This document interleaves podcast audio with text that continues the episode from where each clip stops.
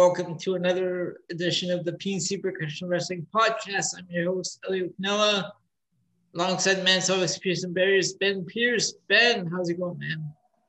Pretty good, man. Uh, you know, it's actually been a, a, very productive week, and got a lot of wrestling watch, and that's always fun, at least on the AEW side of things. And uh, I got I got to tell you, ladies and gentlemen, before we get too deep into things, uh, this is going to be a study in contrast this evening on the podcast because AEW uh, really impressed me. Uh, you know, just to be honest, and um, uh, WWE just continues to fall further and further down the evolutionary ladder. Um, I'm just I'm just completely convinced that they have given up on their weekly television because the quality of that has just been complete dog shit outside of two storylines. So it's just it's very interesting. But well, we should we shall uh, forge on and provide you with an entertaining show.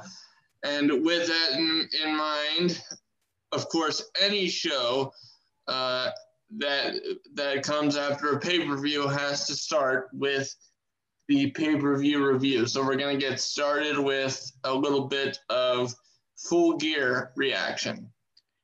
All right, so let's uh, take a look at that. Now, I know you don't watch the kickoff for the three shows. No, I don't. But so I'm guessing you didn't watch this one either.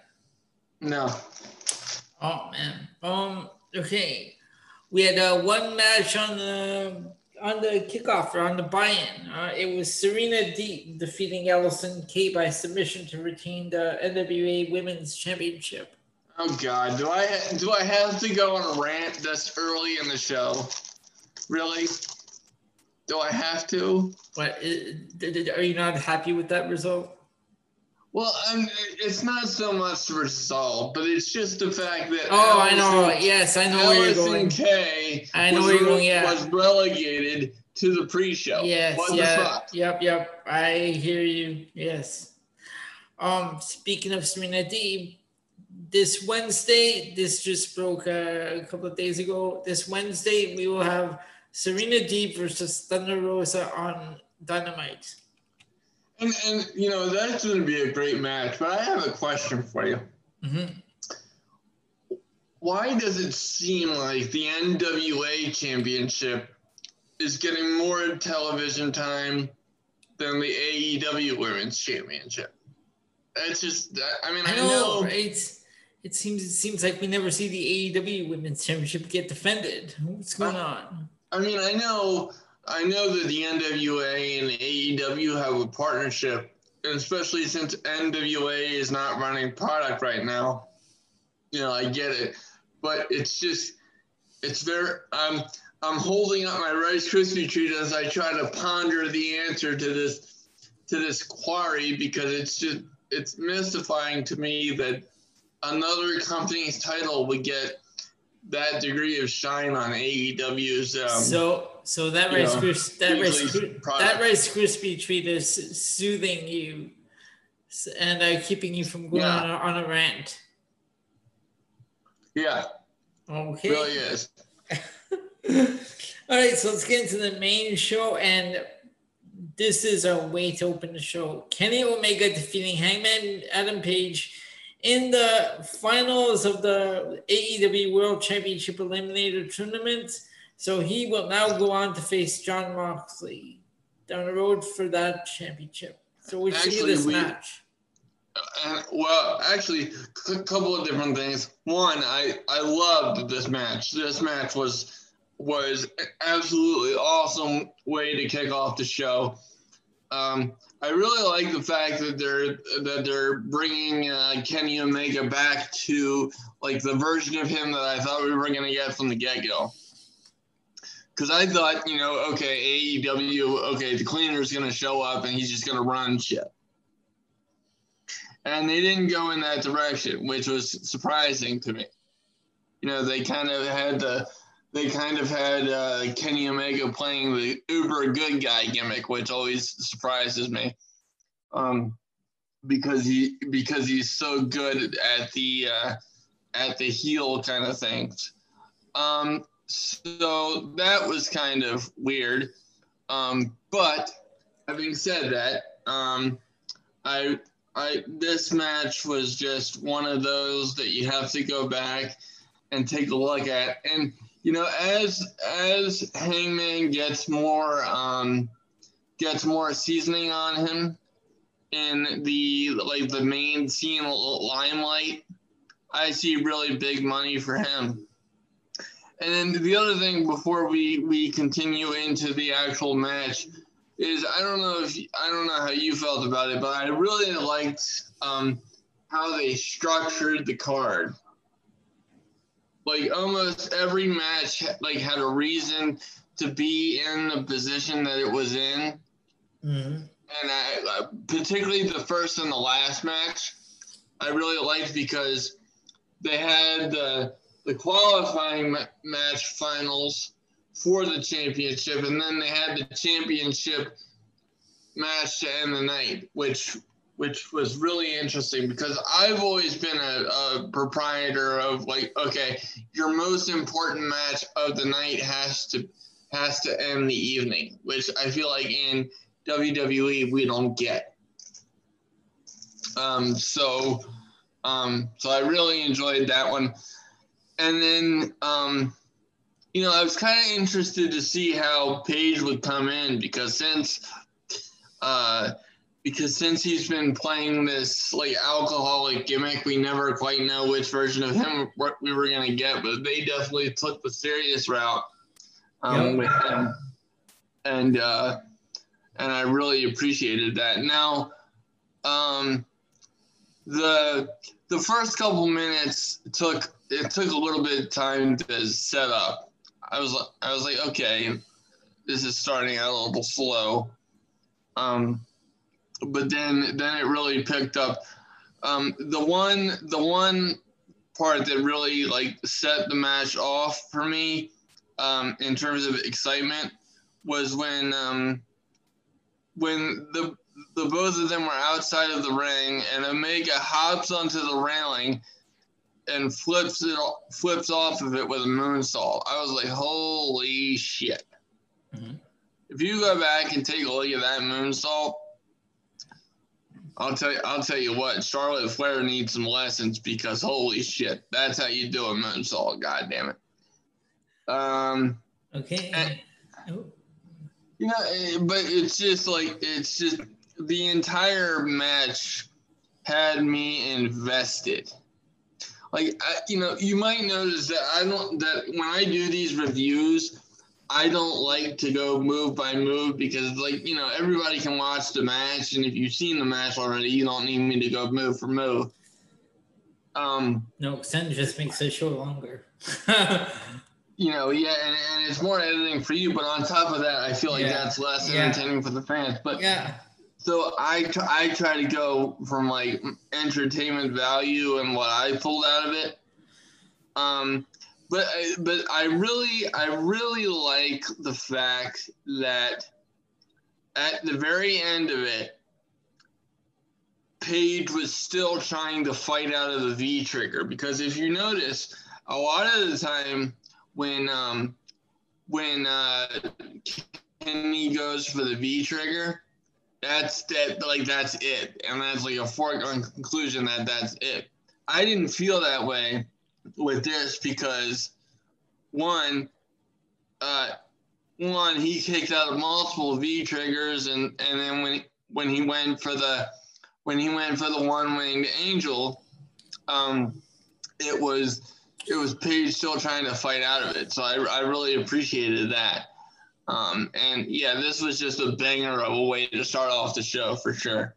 I, I really, um, I really was invested in, in the pay per view um, right off the bat, and I, I, I, this was one of those matches where it was a great story, um, and uh, you know, it was one of those where even though it was 16 minutes long, I, I would have been perfectly fine with it going five or ten more minutes. What did you think? Uh, this was a very, very uh, good way to start off the show. I really enjoyed this match. Just like everything about this match from beginning to end. The storytelling, yeah. uh, this version of Kenny Omega, which we is the version we should have gotten from the beginning. Okay, so on to the second one. We had Orange Cassidy defeating John Silver. I was a little bit confused by this match because there was no um hang on. Okay, there you go. I was I was having a computer problem.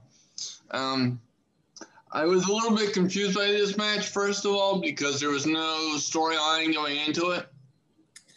Uh, there um, was kind of, but not really. They didn't really build it up. It was just uh, came out of Orange Cassidy feuding with the Dark Order. Yeah, but that's that's but, not. But yeah, no, I, I get what you're saying. They didn't really build anything up, so you didn't really. Yeah. Uh, yeah. Uh, but but having said having said that, I think John Silver came out of the match looking like a bigger star than what I thought he was. I think this guy's gonna break off from the Dark Order and uh, go on a singles uh, run. And he should. Yeah. Because he he's a breakout star. Um, you know, the Dark Order kind of confuses me now because we haven't seen Brodie Lee in in in a while now. Nope. The only like, the only place we've seen him is on the on a recent edition of uh, AEW Unscripted. And, and like, uh, so I'm very confused as to where they're going with the Dark Order. yeah, uh, I have no uh, idea where they're going. I don't know. Then we had uh, the TNT Championship, Cody Rhodes. Cody Rhodes, not Cody. Cody Rhodes. Yeah, I really enjoyed how they emphasized that. Losing to Darby Allin. Darby Allin is your new TNT champion. What do you think of Darby so, Allin as the new champion? So I like it. A couple of different things that I want to that I really want to bring to the forefront about this match. First of all, I was surprised that Cody lost. Considering that, that they made it such a big deal when he came back and from from really getting the shit kicked out of him from uh, Brodie Lee because he lost he lost the championship so quickly to to Brodie Lee and it it was just it I mean it was just a complete ass kicking. Um, so after after after really having to fight to get the to get the um, championship back, I was like, okay, well they're gonna build they're gonna build up Cody again, and and have him go on a on a run with with the championship the way that the way that he should have the first time. Um, but having said that, I can't really complain about Darby Allin winning because I feel like he needed he needs a title more than Cody does. Cody like Cody is the man of AEW and everybody knows that. I mean, just look at how much effort they put in his entrance compared to everybody else. Um, you know, it, it, it doesn't take much to for for everybody to know that Cody Rhodes is the face of, of the of the brand. So you don't really need him to have a championship. Having said having said that, um, I would have I would have expected I would have expected him to hold on to it at least a, at least a little bit longer. I mean, I could I could have seen I could have seen him dropping the championship to uh, to uh, Darby at um, at Re- Revolution because that's like still four months away. Um, so I could have seen that, but but like I said, you know, Darby Allin's one of those guys where I really wasn't expecting too much out of him, to tell you the truth. Um, one because I had never I had never seen him before, but two, um, his I thought his gimmick was just going to be like Jeff Hardy version two, but it really didn't turn out that way. Um, and and I see him as having a uh, superstar quality. and and the and the the thing that I that I enjoy the most about um about Darby is that despite his his size, he really doesn't wrestle like a smaller guy to me. Like he he like legitimately doesn't give a damn. Like he will do whatever um whatever he has to do like but I still take him seriously. Like I don't I don't view him as the underdog. I don't know if that I don't know if that's what AEW is trying to portray him as. Mm-hmm. But I, I, mean, and it really seemed like that because they if because if you notice throughout the commentary um, of the match, they were saying how this is the fourth time that Cody and, and Darby have faced off. And um, and Darby hadn't won one yet. He they went to that one draw, um, like a twenty minute time later time limit, I think.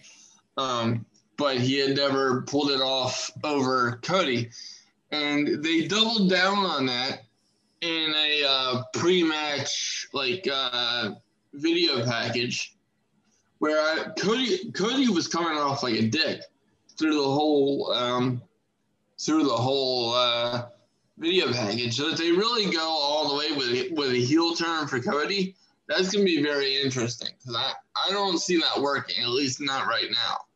I feel like AEW needs to be more established before Cody turns heel. Now, now I know I know you don't watch AEW Dark.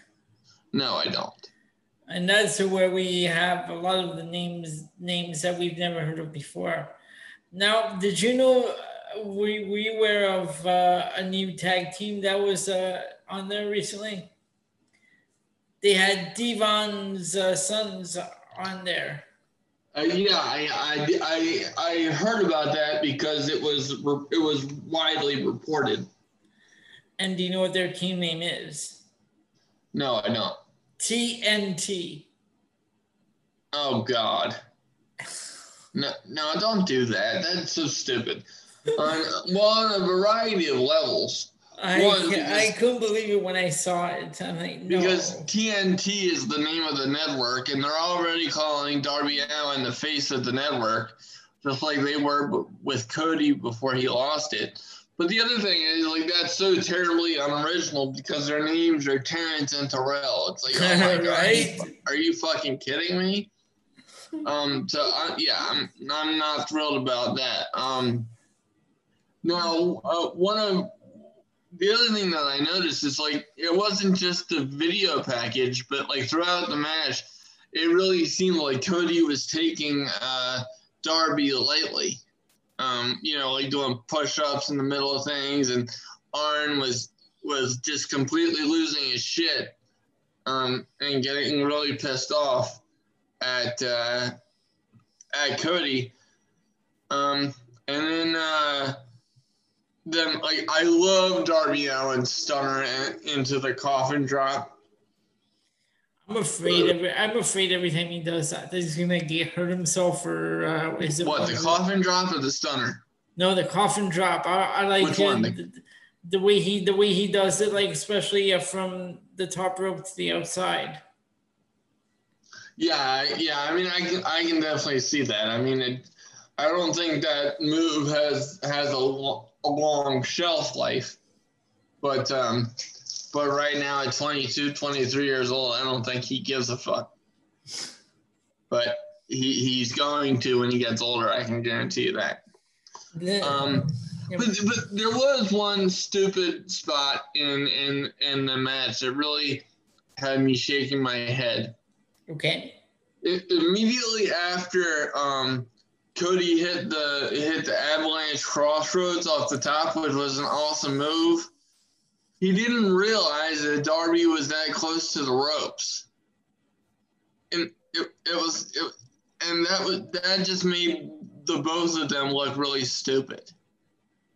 Like you're not gonna try to pull him away from the ropes or pin his arm or something, you know. And it's it so just logically, like that didn't look good from from from like an on-screen perspective because throughout the match you can already see that Cody's taking him lightly and then he doesn't realize where the, where Darby is in relation to the ropes. It's like, come on now.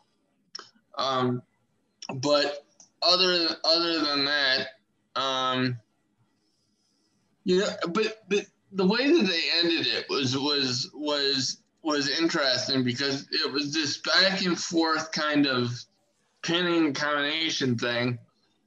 Um, with with like uh, you know they were each rolling each other up and stuff. Um, but then the still the ending came off a little bit hokey. Um, and uh, and I don't I don't I don't know I don't know how long this Darby Allin run's gonna last. But then in addition to that, I don't I don't know where Cody goes from here.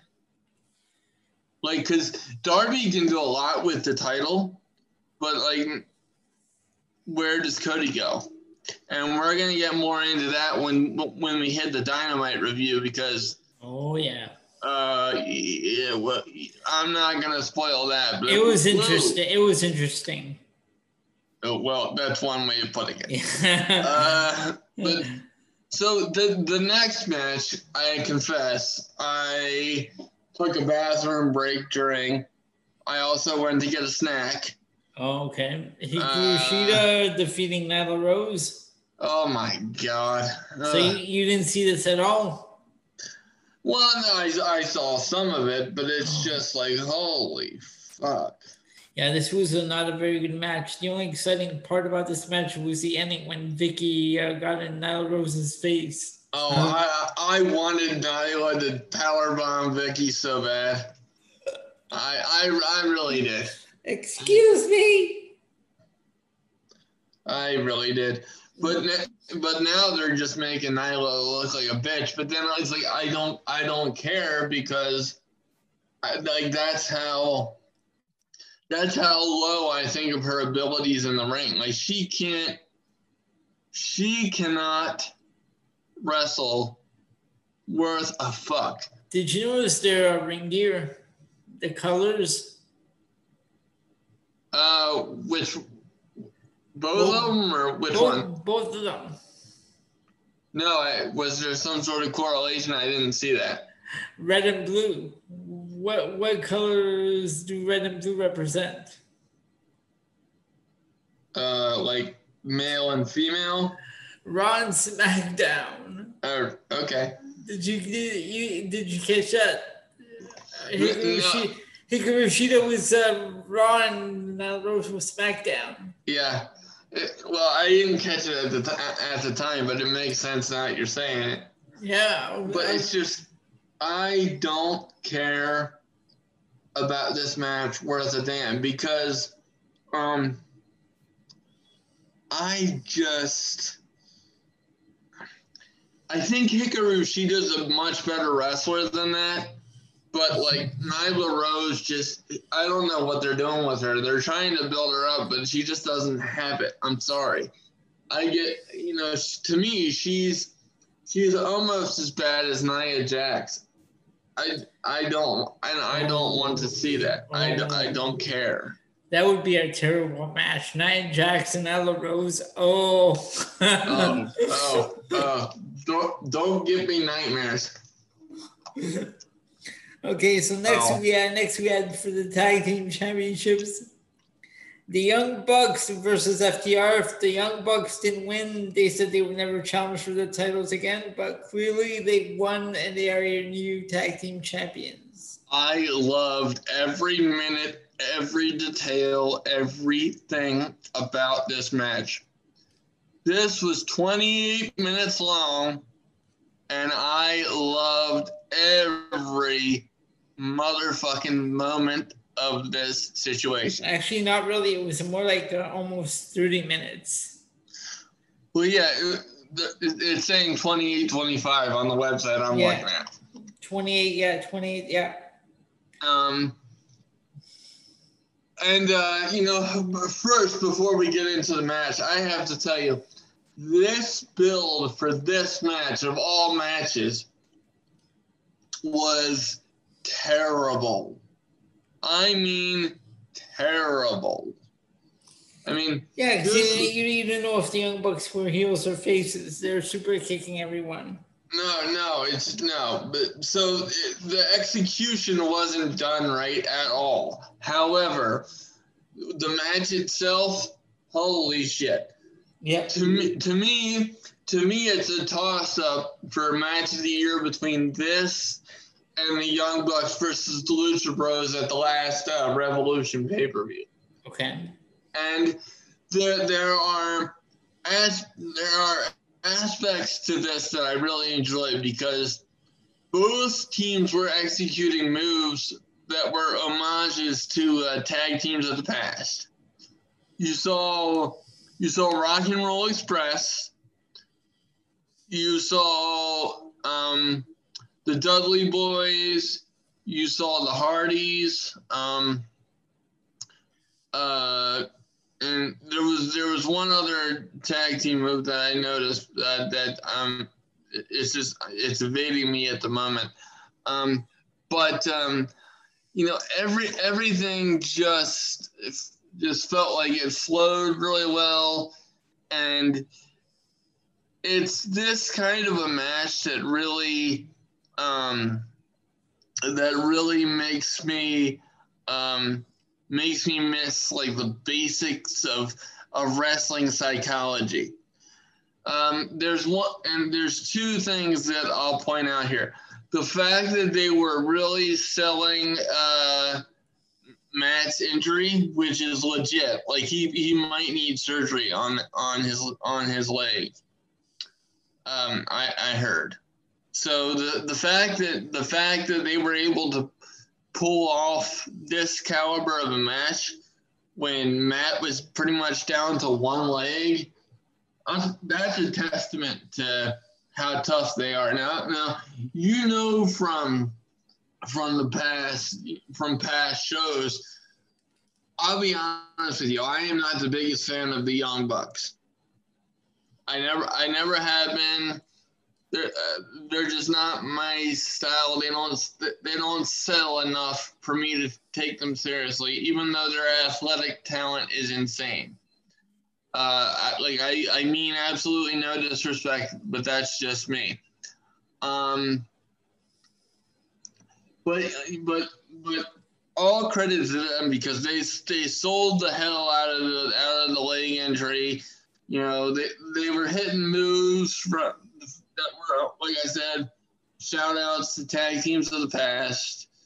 You know, and uh, this is one of those where I feel like my description is not going to do it any justice. But then the one other psychological um, masterpiece of this match was um, at first he at first um,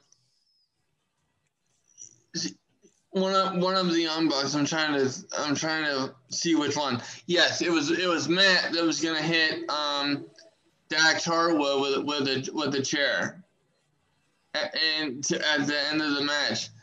And at first, at first he's begging him to hit him because it's like that'll that'll be a disqualification. I remember that part. Yep. And they'll never be able to challenge for the titles again, and, and or, or like at first, like they'll win because they'll just be a disqualification. But then, then like once he realizes that that that if Matt does this, they'll never be able to challenge for it. He's begging him to hit him.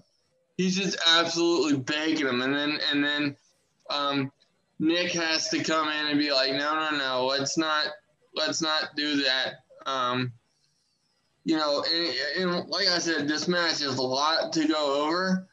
Um, but um, but I I thoroughly enjoyed this. This was a clinic in tag team wrestling, and um, really reminds me why I have so much respect for the art of tag team wrestling, which is which was obviously going to be a focus of AEW from the jump but this this match tells me that that they were right in making this decision because holy shit. All right, next we had the final, no, the elite deletion from the Hardy compound. Matt Hardy defeating Sammy Guevara. Ben, what do you got on this one?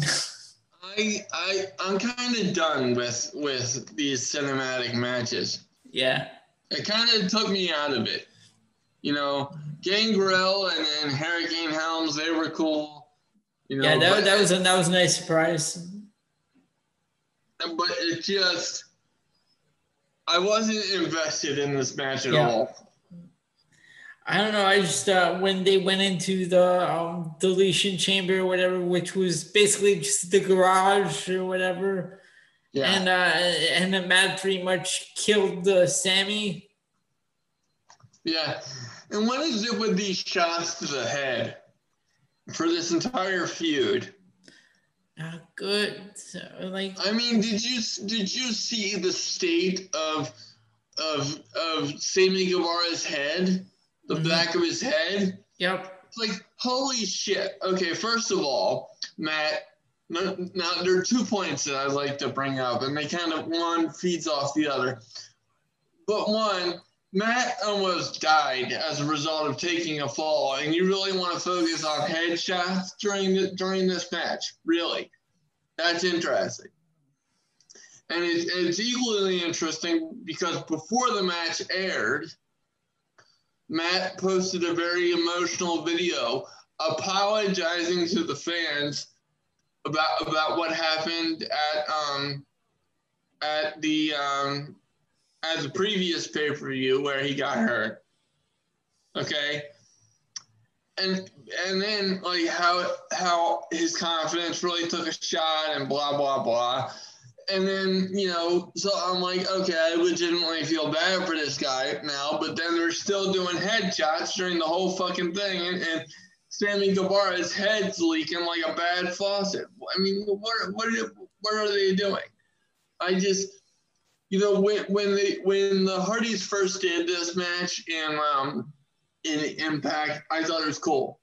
I thought I thought that the um that the deletion match was that was well played. I enjoyed the concept. We haven't we hadn't seen it before.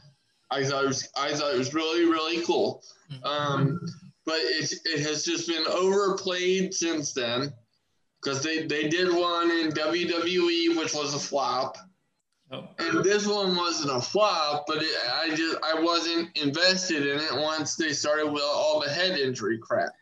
And, and, and private party's involvement. So with the yeah, walkie talkies and stuff. I yeah, I thought that was lame. I, I really did.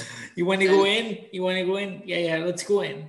Apparently, apparently um, the reviewer of this um, website that I that I'm using dis- disagrees with my um, disagrees with my assessment. Um, what, did, what did they say? He said there's a lot to love here, and there's also some that was a bit over the top. Uh, he he does he does admit that this is somewhat subjective, so I give him credit. Um, he says, but there's more good than bad. I really would have liked Sammy winning, though. I, I would I would agree with that because I feel like Matt Hardy's role there is to help build stars. Yeah. Um. So I agree with him there. Um. But but it's just like I get why Matt won, but it, it, like I said once again, the the head injuries just took me out of the out of the match completely. Mm-hmm. Um, so that's just me. And if if WW or if AEW is not careful, they are really going to get themselves in some deep shit if if one of if if somebody suffers a serious head injury. I mean, really. Um, then we I had. Mean, sorry, go on. I mean, I to to finish to finish this off, I would go as far as to say that some of this looks Bush League. And I hate saying that because I really do have a lot of respect for Matt Hardy and Sammy Guevara, but I this one just didn't land for me. So there you go. But on to the on to the next on one. to the next match. We have MJF versus Chris Jericho. If MJF wins, he is in the inner circle. And and and before I give my take, because I feel like I'm talking too much, uh, what did what did you think of this match overall? Uh, this match uh, wasn't bad. Um, I I like this match. Uh, I like this match. It was uh, they told the story and uh then uh, we got the I like what the how they followed up on Wednesday, which we gave into the into the in the review. Yeah. Um, I just don't see how MJF fits in with the inner circle. I just I don't get it. I still say something's gonna happen. Well, and where I think they're going with this is there's gonna be some sort of power play between MJF and uh, Chris Jericho for control of the inner circle Okay. And then that's gonna lead, that's gonna lead to the dissolu- dissolution of the inner circle, which is gonna lead to a second match between the two of them. I, I, I hope they don't make uh, another inner circle and they don't start doing something like what they did with the NWO. Oh God, no. We don't. That's we don't need that. We already had that with the NWO, where everyone, everyone uh, pretty much joined the NWO at one point or other. Yeah, it was it was terrible. Ben, yeah. you're part of the NWO. I'm part of the NWO. My, my brother's part of the NWO. All the fans are part of the NWO. And my brother, who doesn't even watch wrestling, is part of the NWO. yeah, you know. No, we, we don't need that. My my grandmother up in heaven's part of the NWO. You know. Uh, yeah. No. Uh, okay. Yeah, whatever. Uh, the main event: Jon Moxley defeating Eddie Kingston in an I Quit match to retain the AEW Championship this was a good match. Uh, usually I don't. Um, usually I don't like these like barbed wire and thumbtacks in uh, these matches because I feel like we saw it pretty much every week in the Attitude Era that it got to a point where it didn't it wasn't special anymore. But I like AEW for because they don't do this. They save it for for special occasions like this. Yeah, but but like how how often did WWE have people that could that could pull off and make you believe that they were going to kick somebody's ass to the to this yeah. Degree? I mean, that didn't happen very often. No, I, I that's that's why I like the I like this yeah. one, and I'm not a fan of the barbed wire stuff. Well, no, I'm not, but. But yeah, this was they did it a lot better here than they did in WWE. Yeah, and I'll I'll even say I think that I think that this was better than than the uh, the other match that um that Jon had. I um um with Kenny Omega. No, no. What was what was the other? What was the other extreme match that he had? Um, barbed wire. He at Revolution with Kenny Omega. Oh, oh yeah, yeah. Okay. Remember, yeah, where they had that spider web of uh, made out of barbed wire, which I'm like, no one's. Yeah. I, I'm, I'm like, I don't see anyone getting out of there without blood. Yeah. But well, and the the one the one so I really enjoyed this match largely because I'm a huge fan of Eddie Kingston mm-hmm. and Jon Moxley, but particularly Eddie Kingston. So this this was not scientific, but it was it was beautiful in terms of the story. Yeah, I feel I feel like the um, I feel like the uh, the promo that they had on the um, on the Go Home show at Dynamite really played into the match very well, and you know what happened after the match with with um, with Jon still trying to help him up, even even after they just ki- almost killed each other. There was one spot where, which may have been a little bit over the line. I, I admit, I admit, I got a little bit, I got a little bit queasy. Oh. Um, with uh, with the alcohol all over the punctured back. Oh, yeah.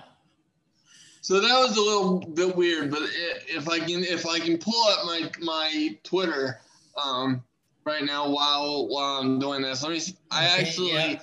I actually said something about this match live as it was as it was happening. And um, if I can, if I can so find while that, we're doing that, I'm gonna just say, um, going back to Darby Allin, Cody Rhodes. At the end, um, you saw how they all they attacked uh, Darby Allin. I thought uh, that went on too. long. I thought they could have added another match in there because I would have had Miro, but no, they had to put him in a backstage vignette. yeah, I don't like Like, that's handling. That's ter- terrible. Yeah, I don't like how they're handling Miro. Um, but yeah, this is so. This is what I said on my Twitter. I said, um, "Holy shit, what a main event! Massive respect to Moxley and Kingston. Make no mistake, that was about so much more than thumbtacks and rubbing alcohol. That is the heart of two badasses putting the, putting their bodies on the line for us." And the, and largely that was because of the, the story being told. You know, I, you know, is that the kind of match I want to see all the time? Hell no. I, you know, I'm not. Not interested in revisiting, you know, combat zone wrestling. You know, this is this is not this is not you know Necro Butcher a Mad Dog 20. I, I don't care to see that. But when when situations call for it and it's believable because of who's who's in who's in the ring, and and when somebody's mom gets brought into the situation, kind of like kind of like when um when um when Trent's mom was brought into it, and then we saw that the you know the backlot brawl kind of thing it was it was kind of like that, where it's like, okay, now I can believe that these two are actually gonna rip each other the fuck apart, and this kind of match fits that the description. So for what it was and who was in it, I absolutely loved it. So that's my take. Okay, So, and uh, Oh, oh, go go ahead. No, so I was just gonna say, so overall, like like full gear, with the exception of of Nyla Rose versus Hikaru Shida, every and even though I didn't like the deletion match very much, um, I feel like every match had a purpose, and the storytelling was really good, and like they were just focused on really bouncing back from uh from All Out, which is which was not a good show largely, in my opinion. Um, so they really needed to uh, put their best foot forward um, with full gear, especially, especially since they only have four pay per views a year. You know, if if one of them is bad, then that's then that's pretty bad in of, in and of itself. But if they had two of them or like back to back bad shows, that would be a problem. Um, but they did they did like a really good job of of you know redeeming themselves here. So I was happy for them for for that. Okay, now just speaking of uh, Miro, uh, now I'm a fan of his, but did you listen to uh, Talk is Jericho when he with the, the episode he was on? Uh, no, I didn't. Oh, that that, that was a great episode. I really enjoyed uh, listening to him on on that one. Uh, he uh, he was talking about um, when he was releasing from WWE, and he said that he already, he already knew he was going to end up in AEW, but he was talking about uh, W- what they wanted to do with him, and um, okay, you know how he was always um, they portrayed him as this guy who was always starved for sex. Yeah. Apparently, Vince McMahon wanted him to have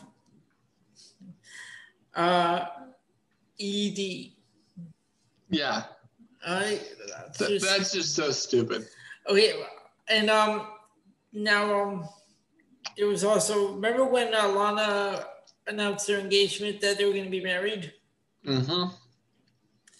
Prior to that, they were going to make uh, Rusev the Intercontinental Champion. Then once Lana announced their engagement and posted it on social media, they took that away from him. They started making him job job to others in the matches.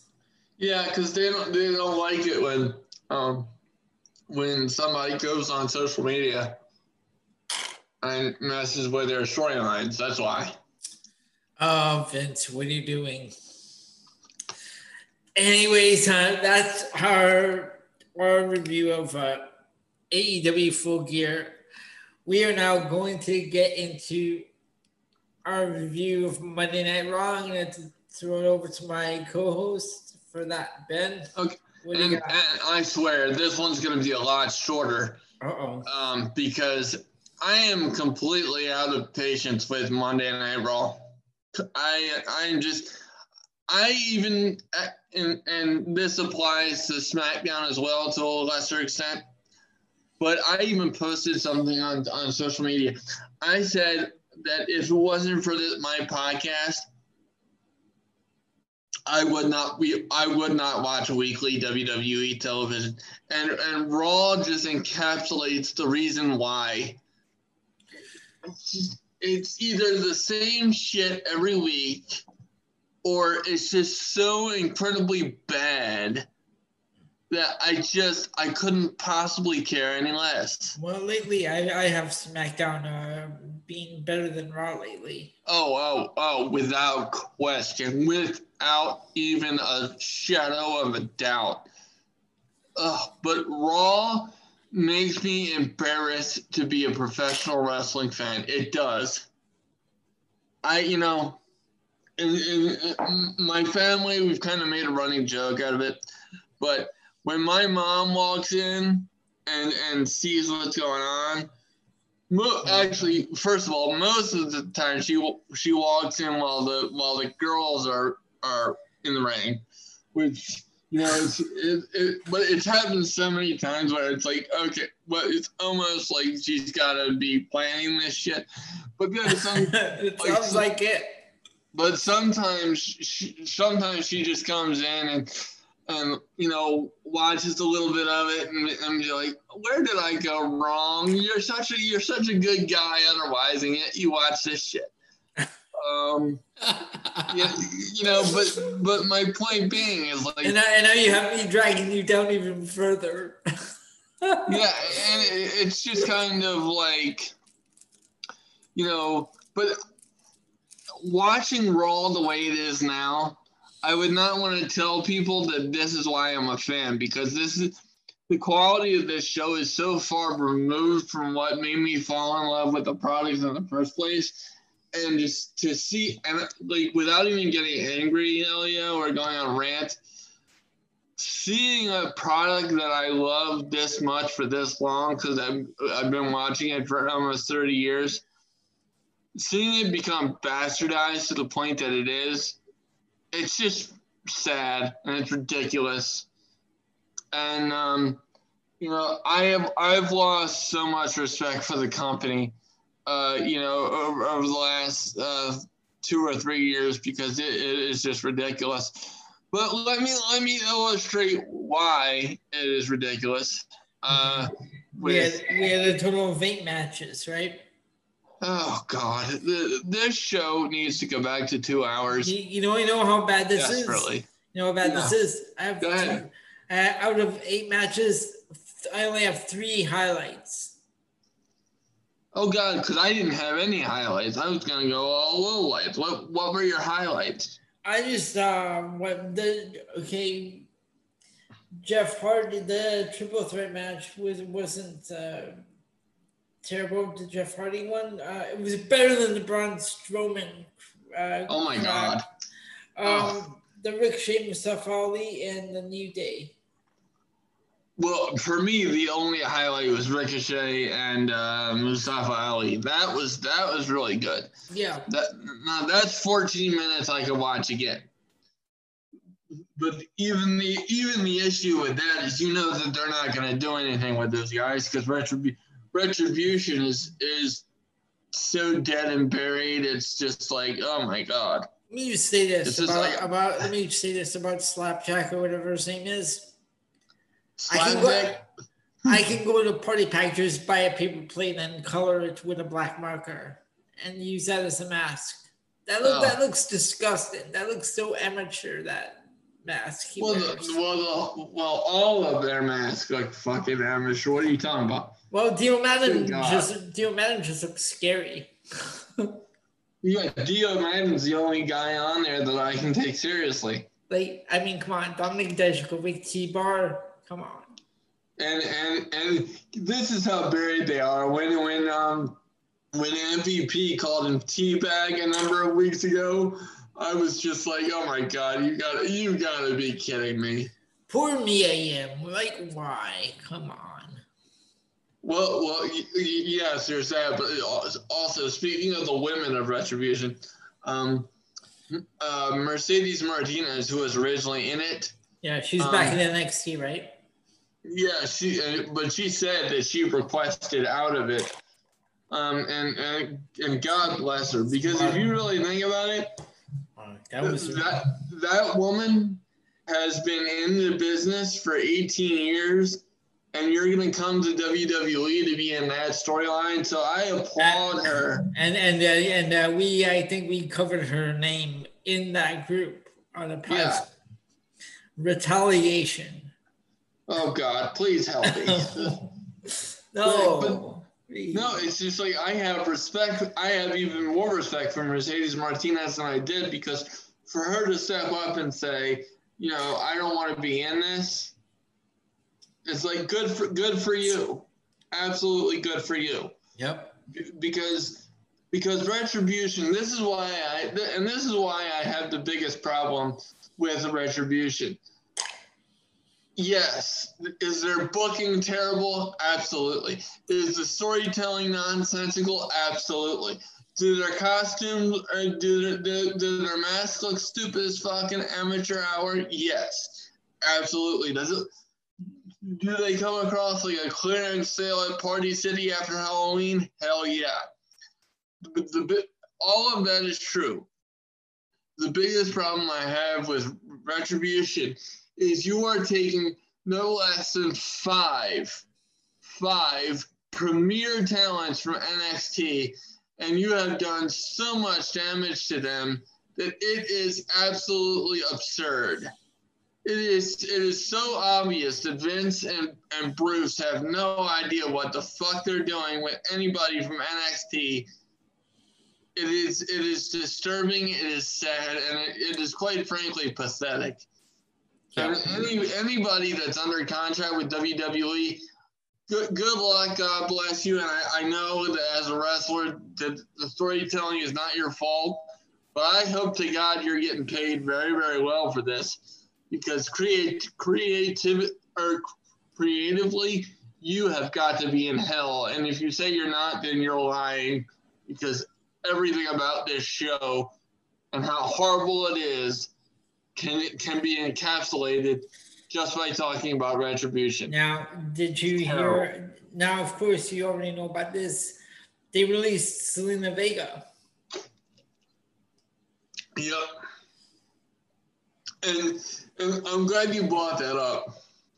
Um, because she found out about that during SmackDown, and this is this is how idiotic the, the, the people on social media are, and and I know that our listeners are more intelligent than the cretins on social media. Um, so, you know, I'm going to pull a George Carlin line and say, this doesn't apply to you, but the rest of them, holy jumping fucking shitballs. Dumber than a second coat of paint. No, what did they say? They said that Zelina Vega got fired because she posted a tweet um, supporting union unionization. Well, I, I saw I saw that tweet. Uh, yeah. Um, I don't know. I, I don't know. I don't These people are stupid. She did not get fired for that. No, I don't, I don't think she got fired for that. She got she got fired because because after all the Twitch bans and stuff, she went and started an OnlyFans. Really? And was and it was and is selling five hundred dollar pictures of her in lingerie. no, no, no, no. She emphasized that it was non-nude, and this and this is this, and I'm not going after Zelina Vega because if you can, if you can get some sucker to pay 500 dollars for a picture of you in lingerie. Good luck and God bless you. you know, read read their uh, read their bank account. I will I will laugh with you all the way to the oh, goddamn bank. I'll send you my co-host's information. I, I have I have no problem with that whatsoever. I, I, you know, I want to see, I want to see these pathetic virgin motherfuckers who who pay five hundred dollars for lingerie pics. What the Fuck you, first of all, but no, but but as it relates. By the way, I'm some, some sorry before you go on. A while back, we were talking about Shotzi Blackheart doing the same thing uh, with uh, apparently uh, there was that story going around. No, it wasn't hers, it was pictures of it, apparently. Oh, well, still. I know, right? Come still, on. That's I, I, I, didn't think she would be that disgusting, like to like actually do sell that. Like, no. Yeah, well, that's well, well, that, that's disgusting on both fronts. Yeah, like, do, both saying. doing it and the people that sell it. That's yeah, that, that's that's over the line for me. But but look, I'm not going after Zelina Vega. I have a lot of I have a lot of respect for Zelina Vega, both for in the ring talent and how she handled um and how she handled the situation because she released a statement on on Twitch in which she she didn't blame WWE at all. And again, she was she was very classy and very uh, emotional about the whole situation. And, you know, I think there was a lot of frustration there because, uh, you know, specifically related to the Twitch bans and, and, and uh, WWE making the decision to not do live events anymore. The fans have to understand one, that that's taking so much money out of the wrestlers' pockets. And two, with WWE taking over all their Twitch accounts and stuff like that, um, they they are losing out on so much revenue. I mean, it's ridiculous. And and um, WWE, you know, there's two sides of that. One you know, I I can understand that if if the talent is using WWE created names because then that's their property. That's intellectual property of theirs that these people are making money off of. I I get that, even though I don't like the the decision, but um, the fact the fact that they're still doing it even with the people using their own names, um, that's pathetic because you know you're gonna take money out of these people's pockets during a pandemic. And like, and the, and Vince wanted to own uh, the the legal names. It's just uh, it's it's ridiculous. you know what, Ben? You you I'm gonna I'm I'm gonna I'm trying I'm gonna file trademark to own your name. I'm gonna own Ben Pierce the name Ben Pierce. That's it. Well, you know what my reaction would be, and I, I, I mean this, and look, I'm not trying to sound like a badass or anything, but it, my reaction wouldn't would it wouldn't be fuck you or I wouldn't curse at anybody. Yeah. I I would honestly be like, are you okay? right. Because no, like, like ser- seriously, somebody has to be mentally ill. Yep to believe. Now, I'm hoping that that story is not true because I've heard two different versions of that. One that is true and one that is not.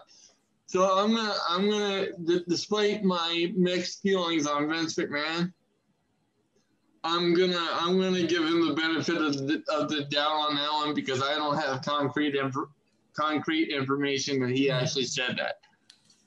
But, I, but, I, but I will say that if that thought was even entertained, I'm concerned about his mental capacity. I mean, you know what? I would love to see someone completely flip that around and say that they're going to file a trademark on the name Vince McMahon.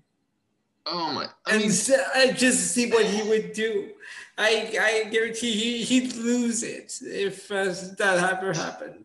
Yeah, and and yet and yet that's exactly what he would be doing to them. But even if even if you take the legal name situation out of it or WWE created names, the fact that he is preventing these people from from making money during a, a pandemic yep. is is is ridiculous. Speaking of which, uh, what what's it like down there? Um. Oh, so they have they, this just happened on on Wednesday. Oh. As, as, as we're recording this, it is it is Friday, uh, no, or I'm sorry, Saturday, November fourteenth.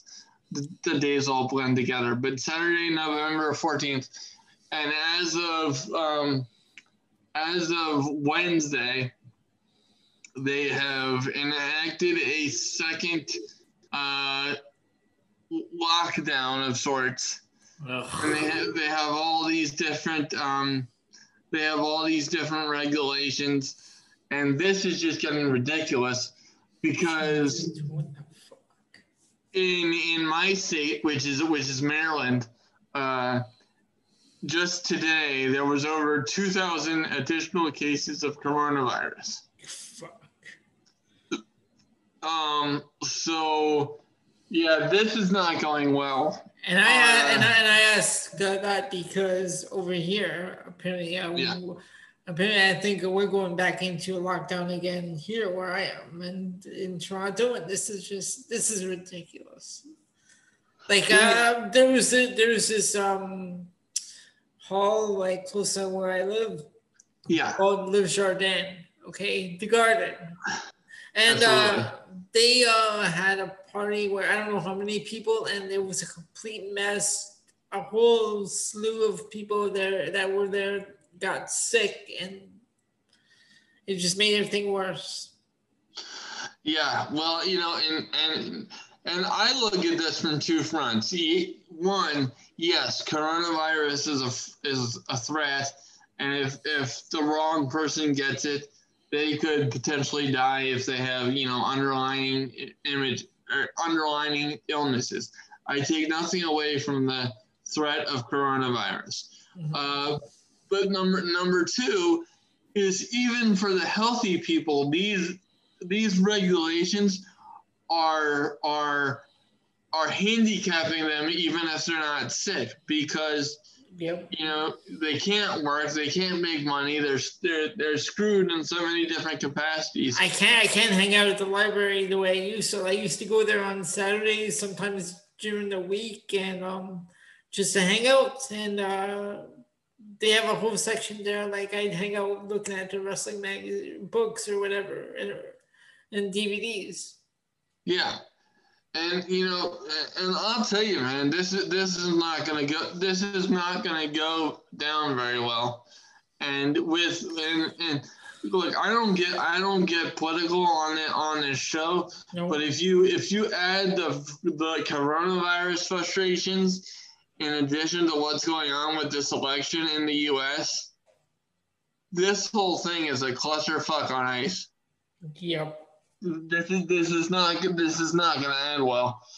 Um, but much so it's so in short, ladies and gentlemen, uh, bringing this back to wrestling, it's yeah, almost like the world. Yeah, we are just curious about everything that's going on there because uh, yeah. that leads to like what's going on here and with all the wrestling and uh, and you mentioned the pandemic.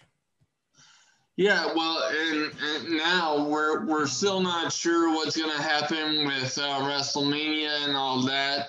Exactly. Um, you know, because it's it's not happening. I can I can almost guarantee you it's not going to happen to the degree that they wanted to happen in Tampa. Because originally, originally they were going to have it in California at the, at the, at the new stadium there. For Royal Rumble, for Royal Rumble, they said they wanted to have uh, live fans at least for that one, though. Uh, well, that's, that's not going to happen. That's not good. Yeah. No, that that's not going to happen. I can guarantee you that. Um, but getting back to um, to Monday Night Raw, yeah, I mean, other than other than the uh, Mustafa Ali and Ricochet match, none of this captured my attention. And and the fact that because now that we're going into um, Survivor Series, the fact that the tagline is "Best of the Best." And they're having all these matches, such as Drew McIntyre versus uh, you know, Randy Orton when Drew McIntyre is not even the champion anymore. This whole thing is stupid. Like the the Survivor Series. I thought this was over. Orton and McIntyre. I thought we were done. Um. Well, apparently, if um, or or no, I'm sorry. It was it was it was. Or I'm sorry. I, I misspoke. They're gonna do um McIntyre versus Reigns at uh, Survivor Series, but that could change if if because Orton Orton and McIntyre are going one on one for the belt on Monday Night Raw. That's why I so said. I thought, that's why I said. I, I, I thought this feud was done, man. I don't know. This is so. I mean, this is so stupid. This entire situation is a clusterfuck. So instead of um instead of going through the entire the entire bit of Monday Night Raw, yeah. I will say go back and take a look at Mustafa Ali and Ricochet, and then for for a low point, you can damn near pick anything, um, but especially that promo uh, surrounding the Survivor Series team, where. Uh, where Matt Riddle was coming up with nicknames for each person. Hey, you're the skipper. You're the mongoose. Keith Lee. Happy birthday, Keith. Broly. oh my God. So yeah, we had Skipper and Fireface um, for Sheamus. Bro- Broly, Fireface, um, Dopey. Oh my and uh, oh, and um, what was the other one? Skipper. Skipper's AJ. Yeah, Skipper, Dopey for Matt, uh, Broly for Keith, um, Fireface for Sheamus, and Mongoose for Braun. Oh my fucking! Uh, kill me now. and with that being said, we're gonna we're gonna take a break because I need to take a break because my head is smoking from dealing with the stupidity. Oh my god!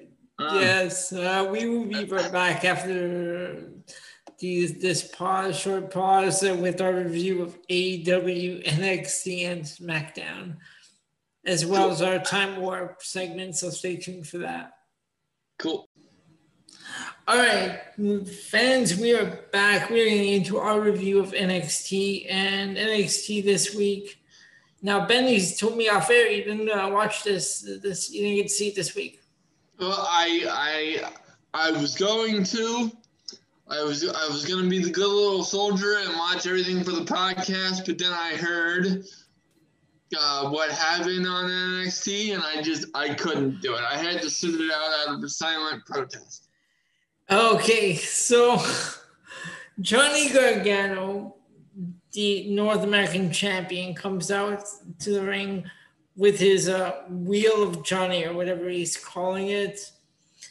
He spins the wheel to pick an opponent because he says it doesn't matter who what opponent the wheel lands on, he'll beat them and win and hold on to the championship.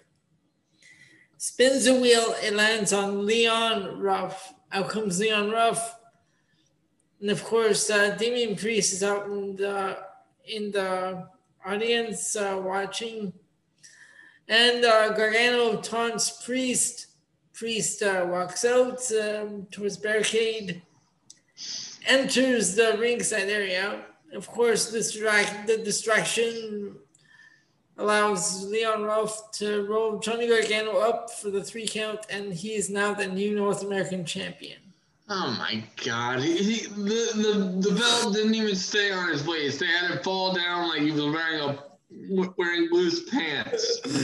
But I mean, okay, and but uh, the the part best part was after the break, they cut to the back where where um Damian Priest is talking to Leon Ruff, congratulating, gave him the keys to his car and told him to get out of here because as soon as Johnny Gargano gets to the back, he's going to kick Leon Ruff's ass. So Leon Ruff books it. Gargano storms in and goes after Priest, which is broken up by William Regal. And Gargano is going on about how it was a joke, it wasn't real, it, it doesn't count it wasn't an official match. It was it was a joke, right? And uh, yeah. uh, Damian Priest is telling him, "You're the one who made the match. You made the match, you idiot." Oh my god. so we that's uh, that's how this week's NXT starts off. I mean, this is like WWE main roster booking. I don't need it. Like, stay the fuck away from NXT.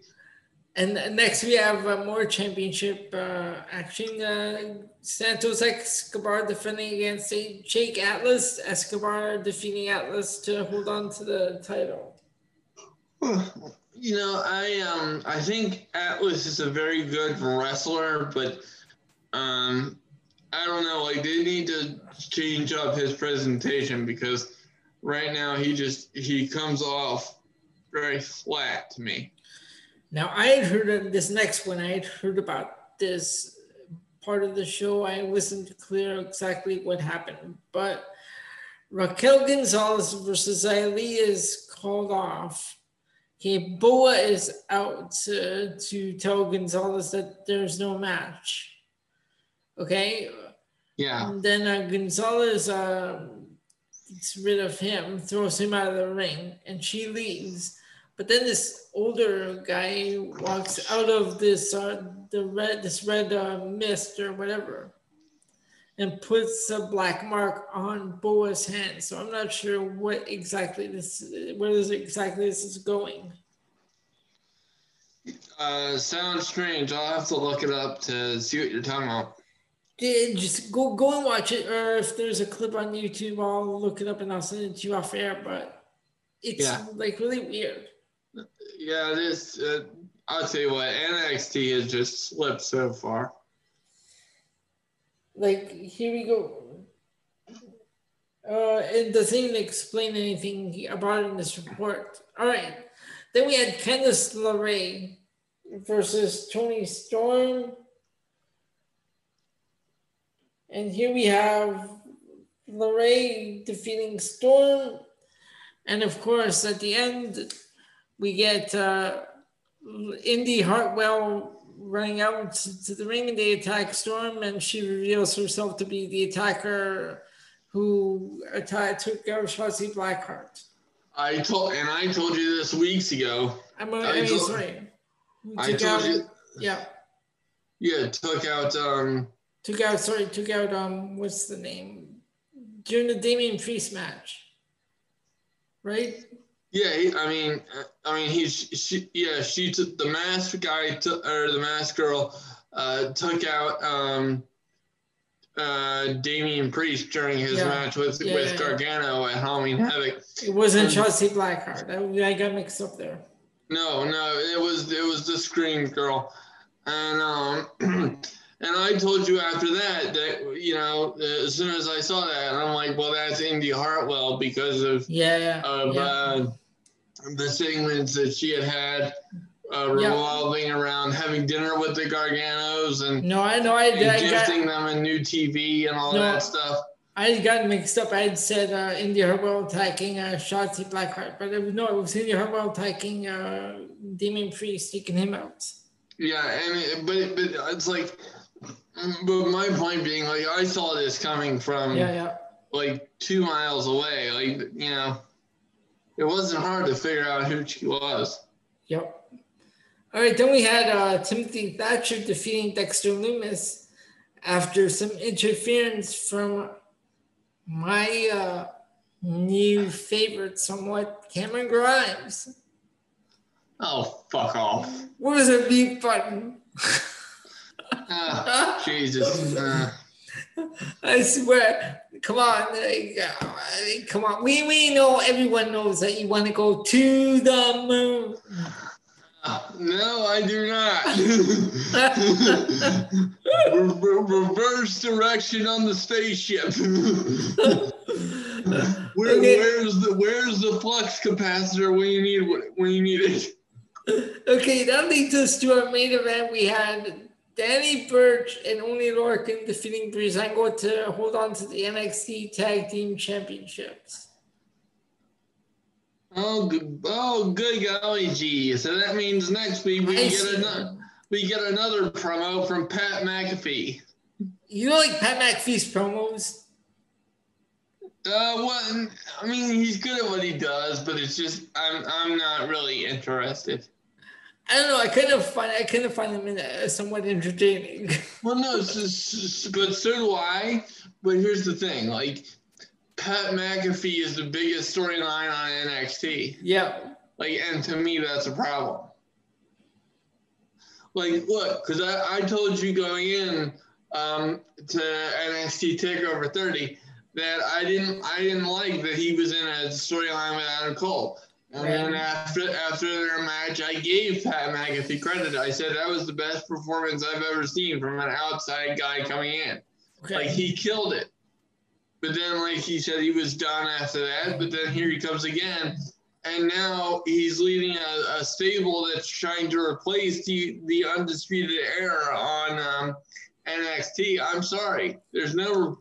First of all, there's no replacing the undisputed era. But number two, you're having a non wrestler lead a stable trying to take out four of the four, four of the world's most renowned wrestlers. Like what? Explain that to me. Yeah. All right, so that is our review of NXT for this week. Uh, this this was uh, one of the weaker ones. Yeah, well, I, I got that impression. As, as soon as I read that Leon Ruff de- defeated I as soon as soon, okay was like, click. okay I'm watching AEW Wednesday nights, but then on um Bleacher I'm following the NXT results. Yeah. As soon as I saw that, I'm like, oh, I gotta watch this just to see what the hell happened there because that just sounded so weird reading that. Uh, yeah, you think? All right, so now we are going to get into our review of AEW Bet. Okie dokie. Um, so AEW uh, kicks off with Brian Cage versus Matt Sydal. Not a bad match. Uh, no, but I, I, I just I hate these kind of matches because it just um it, it it's just it's such a foregone conclusion who's gonna win. That's why I didn't like it. Okay. Uh, match number two, uh, bunkhouse match, Butcher and Blade versus Natural Nightmares. Um, I, you know what? I did not mind this match. I didn't like all the stuff around, all the setting around the ring with the bales of hay and stuff. Uh, the blood was a little much, but the match itself, I didn't mind. I just thought the wrong team won. yeah, but my, I I would agree, but my my confusion with um this match, aside from not being familiar with what a bunkhouse match was, honestly, I had to look it up. Um, this didn't seem like a bunkhouse uh, match to me because all that this came off was was a violent, a no disqualification match. Like, you know, I don't understand. Um, now, uh,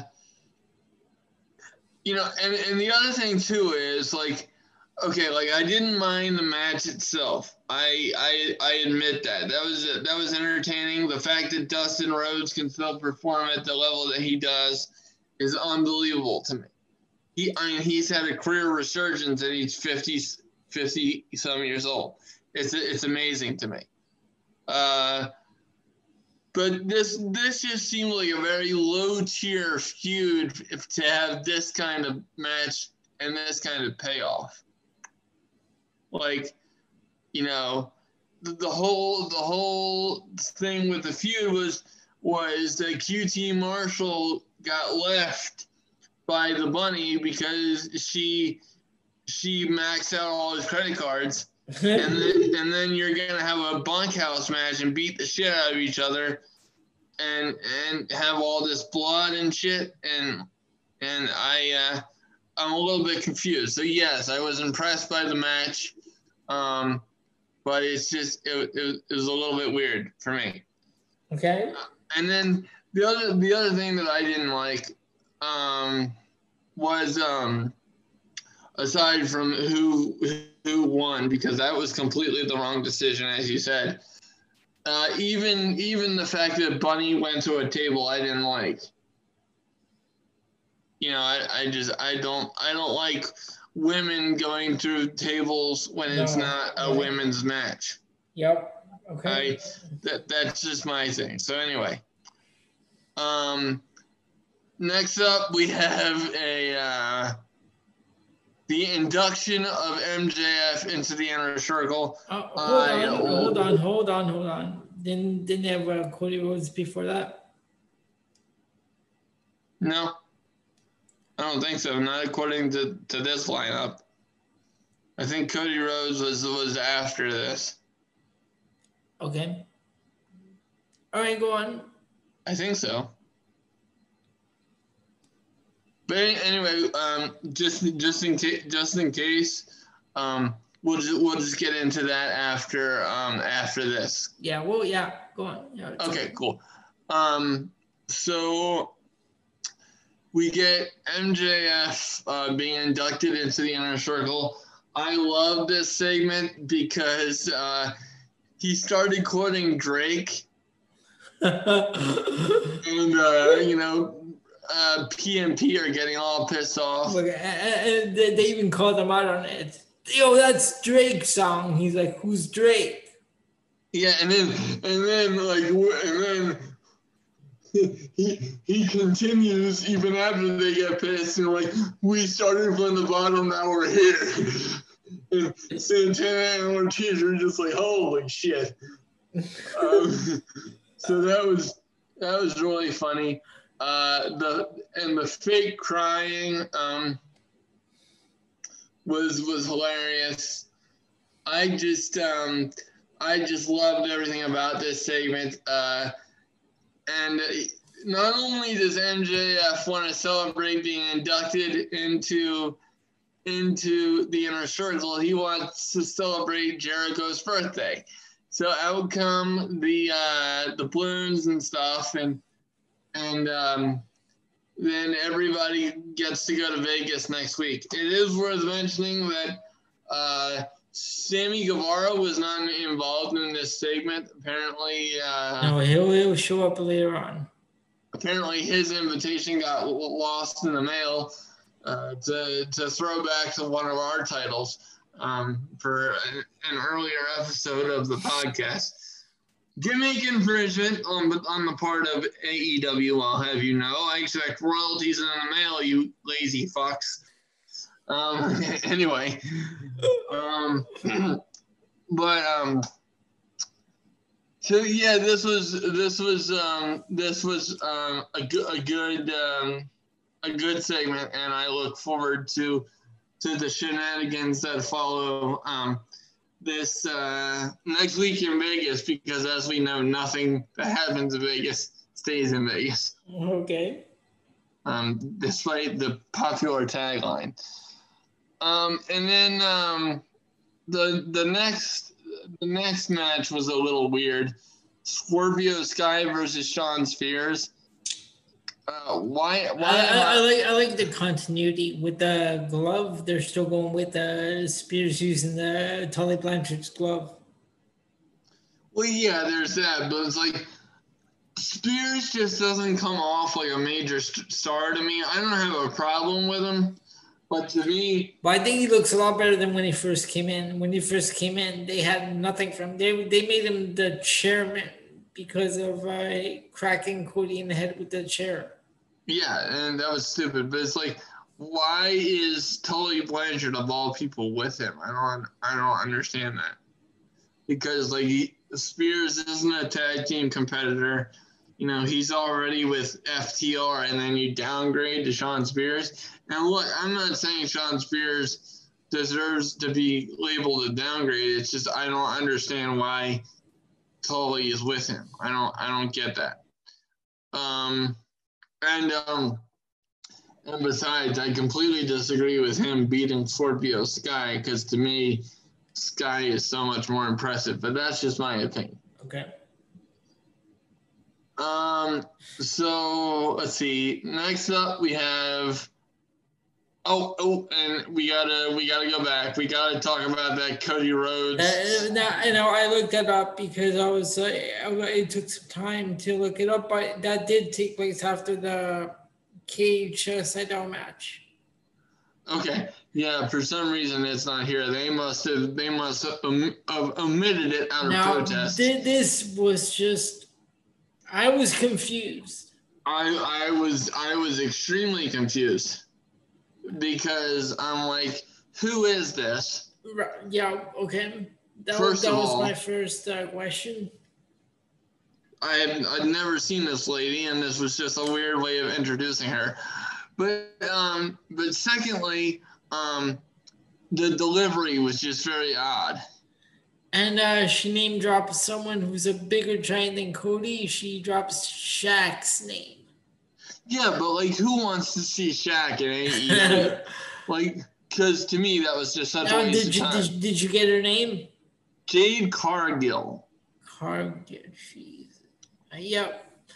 and and Uh, the, uh, and, the, and, apparently- the, and, This and is. hold hold on one second. I'll, on. uh, I'll let You you go do it in just a minute. Yep. But um, so the entire time I'm just I'm very confused by this because her delivery is not coming off very well. So I, I'm trying to figure this out, and she's she's trying to be intimidating to Cody, and he says that he has there's nothing giant about him.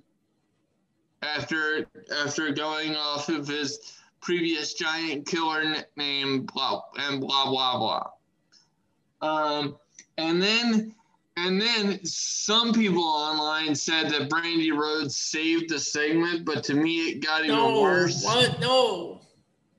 But to me it got it got even worse after Yeah. she came out Yep. because she, she tried to go all ghetto, and, and that's not Brandi Rhodes at all. Brandi Rhodes is a very uh, classy, uh, you know, intelligent woman.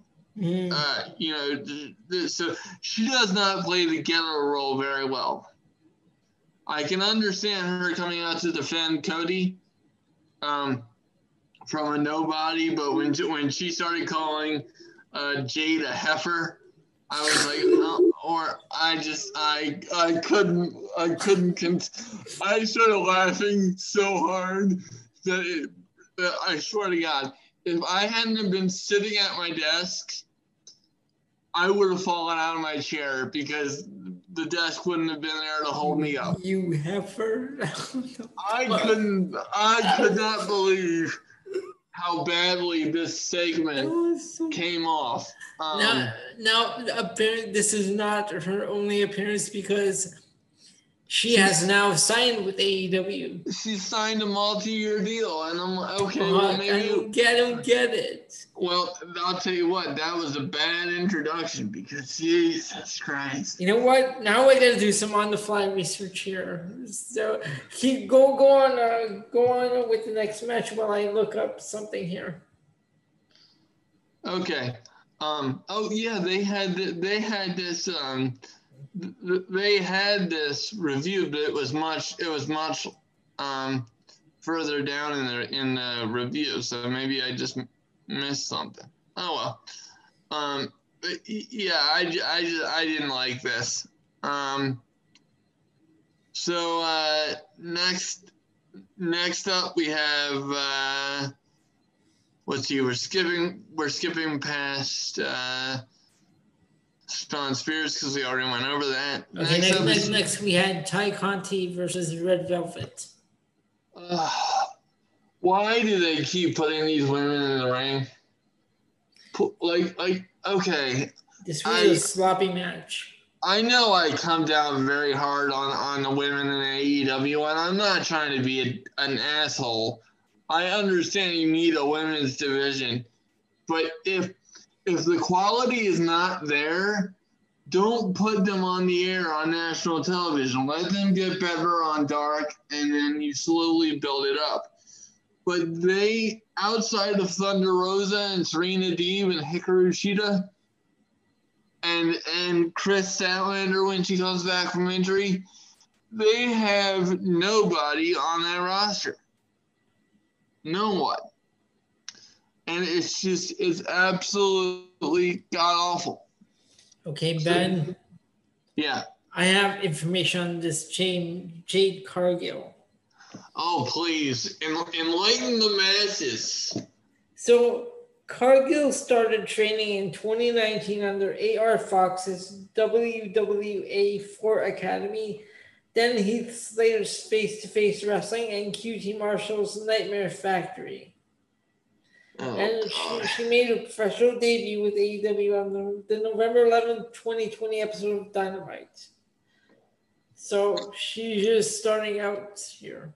Oh, that was her professional debut. I'm, that was I'm her sorry, professional. I, I, I, I mean, I know, I know your character's a bitch, but I, personally, I feel bad for her. I, I, I do because, um, you know, that just was not that was not a good debut at that all. was terrible. My God. And you're you're gonna why are you putting first of all, why is Shaq all of a sudden being associated with AEW and a top few with Cody Rhodes? Number number, number one.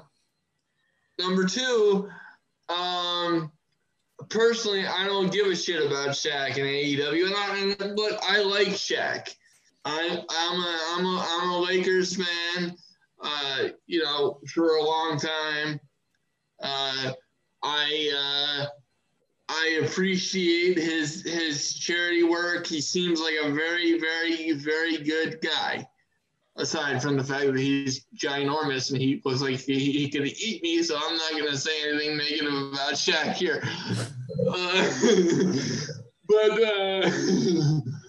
But you know, just in terms of pro wrestling, I I'm not interested in seeing him on AEW, just as I wasn't interested in seeing him on WWE television, going uh, having a royal having a Royal Rumble moment with the uh, with the Big Show. Um, I I don't need to see it. He's you know I think he's damn near fifty.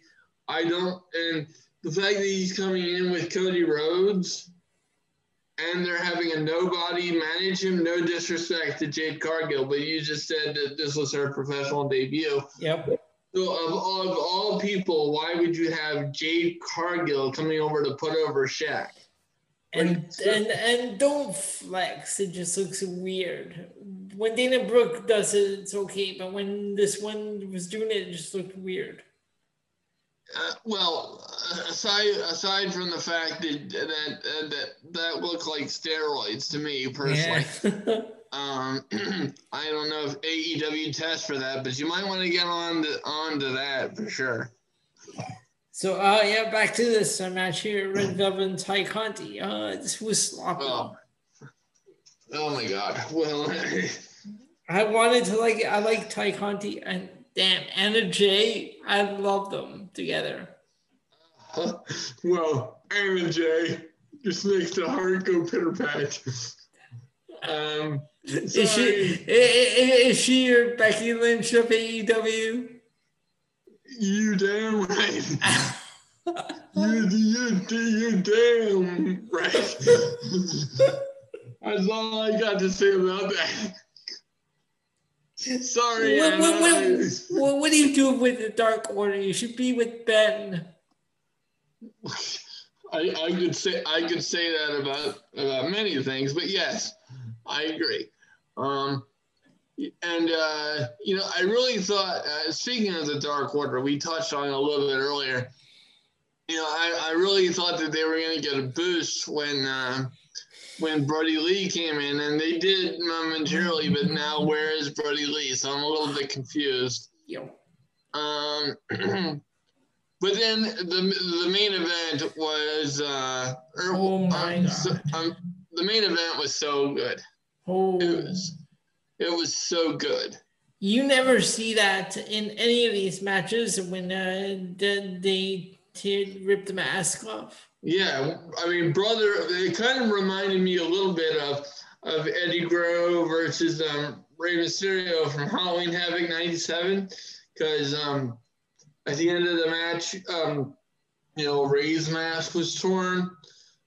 Um, but I mean, the fact that it was like brother versus brother, and um, it's like they're a very successful tag team, and now because they're with with Eddie, and uh, you know, Eddie's kind of playing favorites with uh, with Penta.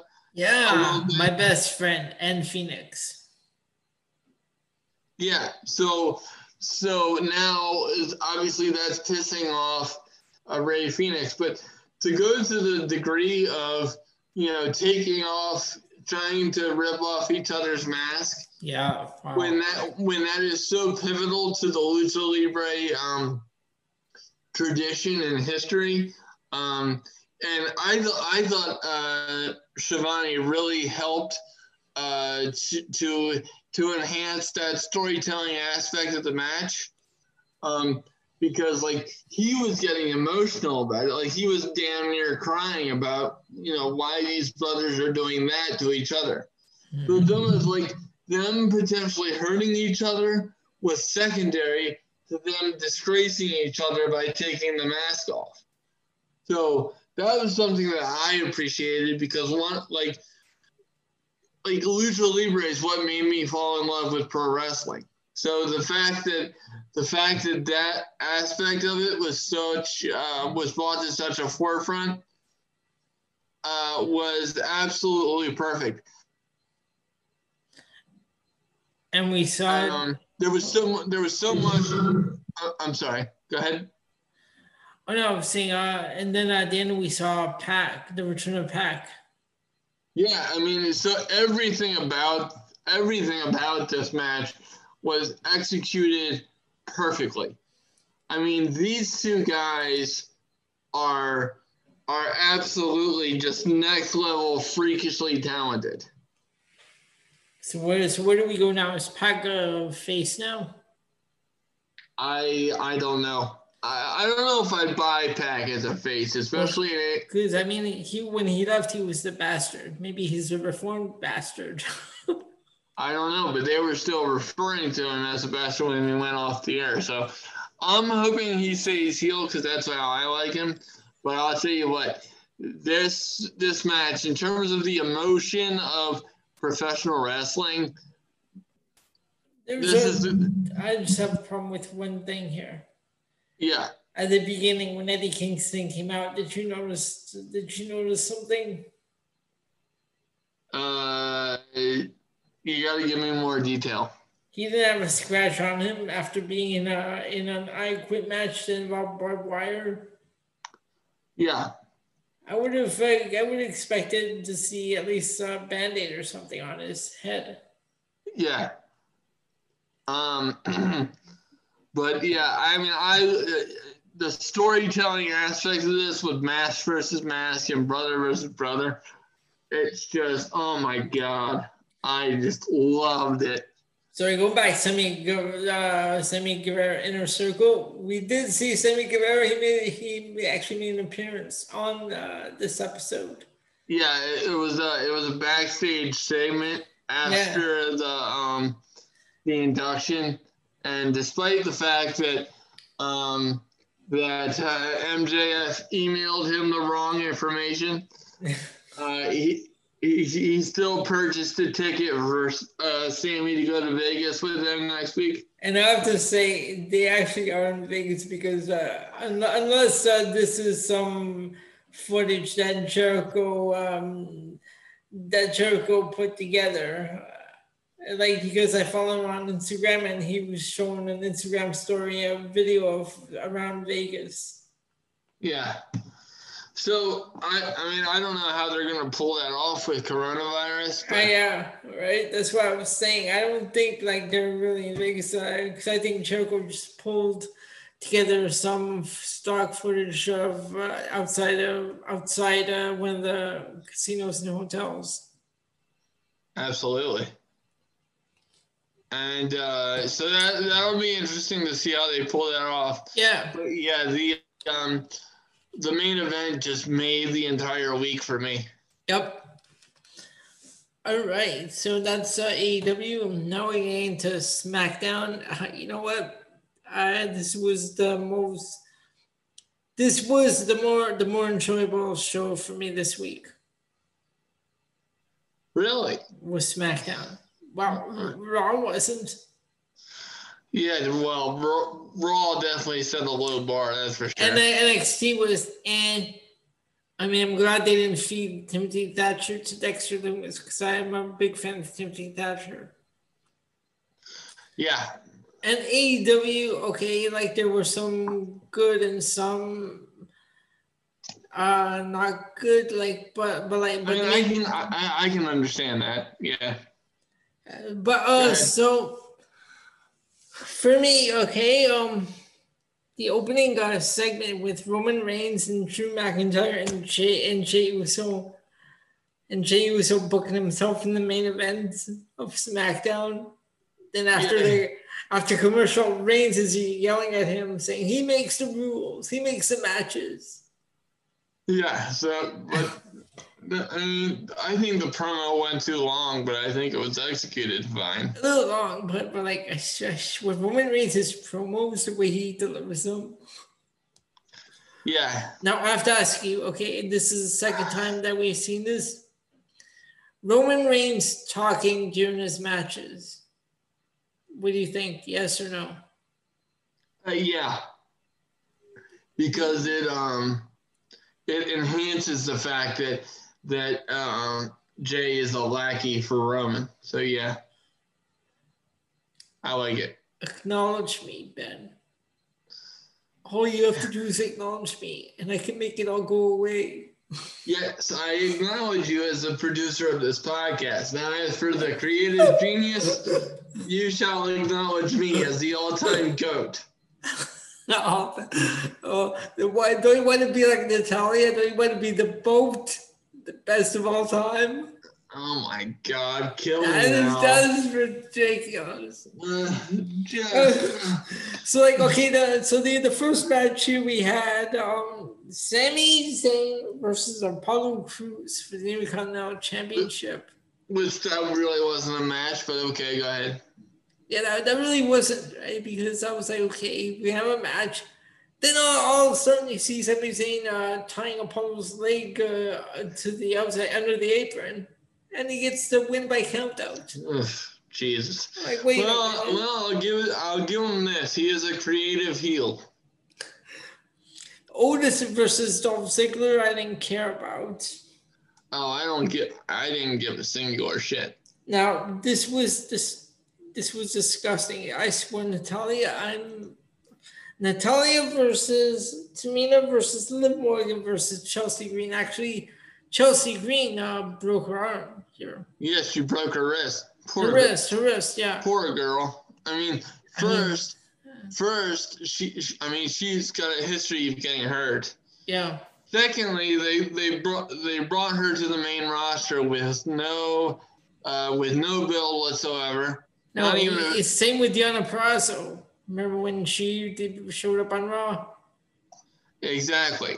Um, so you know they, they continue to drop the ball uh, with that. Uh, number two, um, you know she uh, she broke her arm in her uh, you know debut on SmackDown. And uh, number three, even if you want to go um, even if you want to go uh, further further than that, you know, she was stuck with Robbie E in um, NXT, so she has not had a good run of things, and and it, it really doesn't reflect the level of talent that I believe she has. Um, so hopefully she can uh, she can come back stronger, but this is this is definitely not the most auspicious um, start to her career for sure. No, no, the main event was okay, Drew McIntyre versus Jey Uso, but the match for me was Rey Mysterio versus Seth Rollins, the final chapter. Oh, thank Christ! I this really, is... I really enjoyed this match. Really? Because yeah. I, because I'm just so on it. I'm, I'm just so. No, I, no, I don't. I'm disengaged. Done I'm, I'm done with the storyline. Just like the, the match itself and I'm oh, okay. and, I'm and I'm glad it's over because the storyline is was getting. Uh, I was just done. It was it was out of control. It was like nine, ten months long. Yep, that's why. That's why. Like I, I'm not saying I enjoyed like the story. I just enjoyed this match because finally the storyline's over. But this was a, a good match, Rey Mysterio. Yeah. So that's why uh, this was um, the match of the night for me on SmackDown. So that's our review of uh, SmackDown for the week. Absolutely. Okay, Ben, uh, because we didn't do this, um, well, we did this uh, last week, I believe, uh, but we didn't do this on Halloween night, so we're gonna do, uh, we're gonna fire up the DeLorean. Oh, absolutely. It's back from the shop. The flux capacitor has been reinstalled and we are good to go. My God, you you, you would think that that shop would uh, would have called us to let us know that it was ready. No, I had to, I had to keep bothering them. I'm like, yo, oh. is this ready or what? Oh, those bastards. I'm telling you. But finally, it's back and we are ready. And we're going back to Sunday, November 11th, 2000, no, Sunday, November 11th, no. 1999. It's November 14th, 1999. Wait, let me redo that. We are going back to Sunday, November 14th, 1999 Survivor Series. Absolutely. Now, this, Ben, did you see this one? Uh, no, I did not. All right. Um, so, but this is definitely one that I I would love to go back and, and take a look at. Um, now, uh, now as I'm as I'm looking down the card, I have I have I have an issue here. Uh oh. Why in the hell? Now, thank God Kurt Angle won this, but why is Kurt Angle going one on one with Shawn Stasiak? It's a good question. I, I am. I was asking myself that, and we're into that because. I mean, I know that this is very early Kurt Angle, but really, Shawn Stasiak. Yeah, it's a, it's a little weak. Okay, so um, we are in the Joe Louis Arena, and I believe um, the only other time I recall uh, being Joe Louis Arena was Survivor Series '91 for the Gravest Challenge. Which have you have you seen that one? Uh, no. Oh, go back and watch it. That was Undertaker defeating Hogan to become the WWF champion. Oh, and that and that was the, that was the one where Hogan got the title back quite uh, quite quickly that uh, he that took place on the 27th and i believe hogan got it back on uh, december the 3rd at uh, this tuesday in texas which was a one-off pay-per-view event. Yeah. Oh, okay. Yeah I've, I've heard i've heard taker talk about that before. All right so this uh, pay-per-view opens up with the team of godfather D'Lo Brown, Mosh and Thrasher defeating the Acolytes and the Dudley Boys. Oh my God. In nine minutes and 36 seconds. I, I would have expected that to go the other way around. And uh, the match that you had uh, alluded to, Kurt Angle defeating Shawn Stasiak in the second match. Which, like, is, which is like, like I said, I understand that this was very early, Kurt Angle. Five um, minutes and 56 seconds. Uh, do you remember when um, he was, um, Shawn Stasiak was uh, being managed by Jacqueline and uh, Terri Runnels? Yeah. And they were calling him Meat. Yes. I wonder Uh, if this uh, was uh, that uh, time period. Well, I mean, I don't think Shawn Stasiak lasted very long. No, but uh, then he uh, he returned uh, after when uh, they brought out the WCW.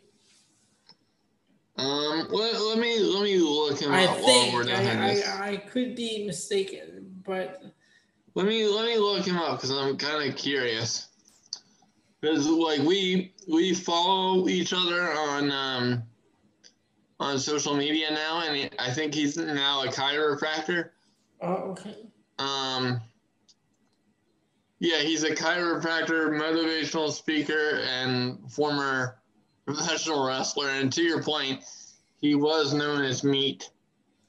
Um, yeah, he started. Um, he started in uh, WCW and uh, like um, or no, he started in the WWF and lasted two like from 98 to 2000 then he went to uh, WCW and and lasted there until until they went out of business and Oh, then, so so he never followed back to. WWE. no but he actually did and he was there He did. Okay, okay, he was there from uh, 2001 to 2002 okay. That's what I thought. I, thought I had uh, seen him in uh, WWE at a certain point. All right, then we had another elimination Survivor Series match. Val Venis, Mark Henry, Gangrel, and Steve Blackman defeating British Bulldog and the Main Street Posse. See, but but like the way that this is a little bit weird for me because the way that I remember Survivor Series was like they would have like the Raw versus SmackDown like as the main event. But Like- this this was 1999. They weren't doing uh, that yet. Yeah, but and, and that's a, that's a very good point. But it's like that's why this is weird to me because it's Oh, like I get yeah, yeah, I get what you're saying. Yep. because because these are lower tier matches, and I'm, I'm thinking to myself, knowing what it was later on, why are they having all these you know lower tier guys in elimination matches? I, You need to go and watch Survivor Series 87, 88, 89, and 90. The early Survivor Series, those were fun. Uh, from 87 to 91, because 92 is when they started doing singles matches. yeah, But watch 87 to, to 91. Those were fun shows. yeah. Well, now I now I have homework. Right, then, then we had a women's Survivor Series match. We had the Fabulous Moolah, Mae Young, Tori, and Debra defeating Ivory, Jacqueline, Luna Vachon, and Terri. Oh God, Uh, yeah. something tells me that didn't go very well. Our first, our sorry, our second singles match of the night. Kane defeats X Pac by disqualification in four minutes and fifteen seconds. Oh Lord! Well, apparently that was that was an ass whooping that uh, got out, got a little bit out of hand because um, because apparently uh, Tri- Triple H went into the ring and, and hit um and hit X Pac in the uh, in the head. So apparently they were having a little bit of a brotherly dispute again, this is this is earlier D Generation X. I'm not familiar with the storyline surrounding this uh, situation. Then we had a four-on-one handicap elimination match. Big Show defeating Big Boss Man, Albert, Mideon, and Viscera. And was this was this before or after the funeral of Big Show's father? This. Well, wait, was that Big Show or was that uh, the Giant? That was Big Show because he he was always the Big Show when he was in WWE, so it would have been the Big Show. I'm not sure. So let's see. I'm gonna look that up. I'm, I'm just I'm just curious. Like Yeah, to- because I do remember in 1995, um, they had one. Uh, they had one uh, where he was at a funeral and uh, whatever. They were driving off with their hearse. Unless. Uh, yeah, yeah. So I'm wondering if this was, if this was after that, or uh, like right before. So in the next match, while you're doing that, I'm going to go on to the next match. For the Intercontinental Championship, Chyna defeats Chris Jericho in 13 minutes and 45 seconds. Oh boy. yeah, in, intergender wrestling is not my thing. No. All right, then we had um, Too Cool or and the Holly Cousins defeating Edge, Christian, and the Hardy Boys. Oh, okay. Well, well, wait a minute, because I just um, okay. So the funeral was on 11 11 of of 1999. So this was like three days. Okay, yeah, this was on the 14th. Yeah. Okay, so then this was like right after that. So, okay, so then that makes sense. Yeah. All right, so Too Cool and uh, the Hollies defeating Edge Christian and the Hardy Boys in 14 minutes 27 seconds. Then we had. Do you have anything? Uh, no, I'm just. Okay. I, I am continually surprised by the outcomes. Okay. Of these things, I'm just then, like, what? Then uh, for the tag team championships, the New Age Outlaws retaining their titles by defeating Mankind and Al Snow in 13 minutes and 59 seconds. Well, of course that was going to happen because anytime Al, Al Snow was on the team, it was the job squad. So. And in the main event, it was a three-way match for the WWF Championship. Big Show defeating The Rock and Triple H to become the new WWF champion. Um, you know, at, at this point in time, it kind of surprised me, but then it kind of didn't. Uh, because, um, you know, this was, this was, because if you remember, uh, Big Show came in in February of 1999. 1999. Yep. So th- this was b- before, like, the huge oversaturation of Big Show. Like so, I, so, I'm sorry. Did you watch that pay per view where he debuted St. Valentine's Day Massacre? Yes, yes. Oh, okay. I've seen that one. How yeah. how was that? What you think? Um, the the the card was kind of weak. I thought. Um, but like being that that was the major angle when they had uh, Stone Cold versus McMahon in a cage, and then you know uh, show came to help. Um, show came from up under the ring to help. Yeah, I remember that. Man, but then inadvertently ended up screwing him because he he tossed. He ended up tossing um, Austin. Austin through the cage. Yep, I remember that. Which had to be painful as fuck. um, but it it was just whoa. Um, but yeah, like I just I felt like uh, Big Show was um, was a uh, like even though if you look at his record, like he's been a very successful star. I felt like he was like so overplayed that he became like watered down. Yeah. Like and he had more he more face and heel turns than anybody that oh, I, I remember. Right, right and like you know he would just do these like they would have these serious storylines. You know, they had the one where um where you know they had the really insulting one that they were just coming off of with his father three days before this. And then they had him in, in serious storylines with um with a bunch of other people. Yep. Uh, and he would he would have like these really high profile things like with the Undertaker and and uh, all this stuff. But then like then he would go back to being this comedy guy and like yeah. you know dressing up as a baby and having like sumo wrestler situations. You know, and it, it just I feel like he could have been a, a bigger star than if he was if he had been treated like he was special. Yeah, because in WCW they made him look like a monster there. Yeah, like no, the Giant was booked much better than the Big Show. Yep.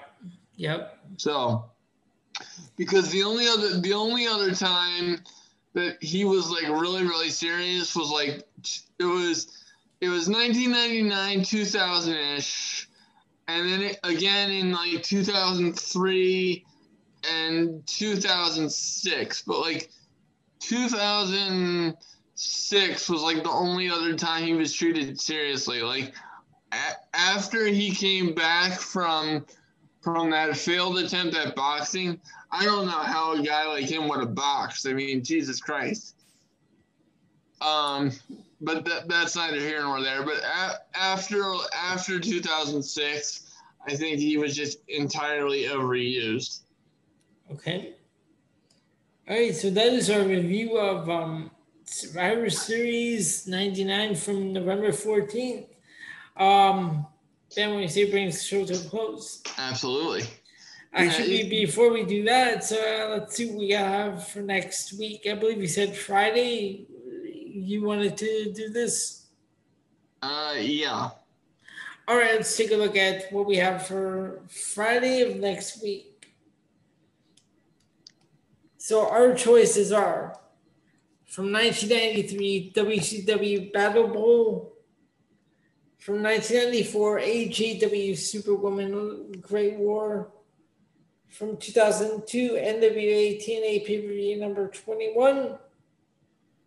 Then we have uh, 2004 Rumble on the Rock, and we have a couple of UFCs, and then we have a couple of Survivor Series. The first from 2011, second from 2016.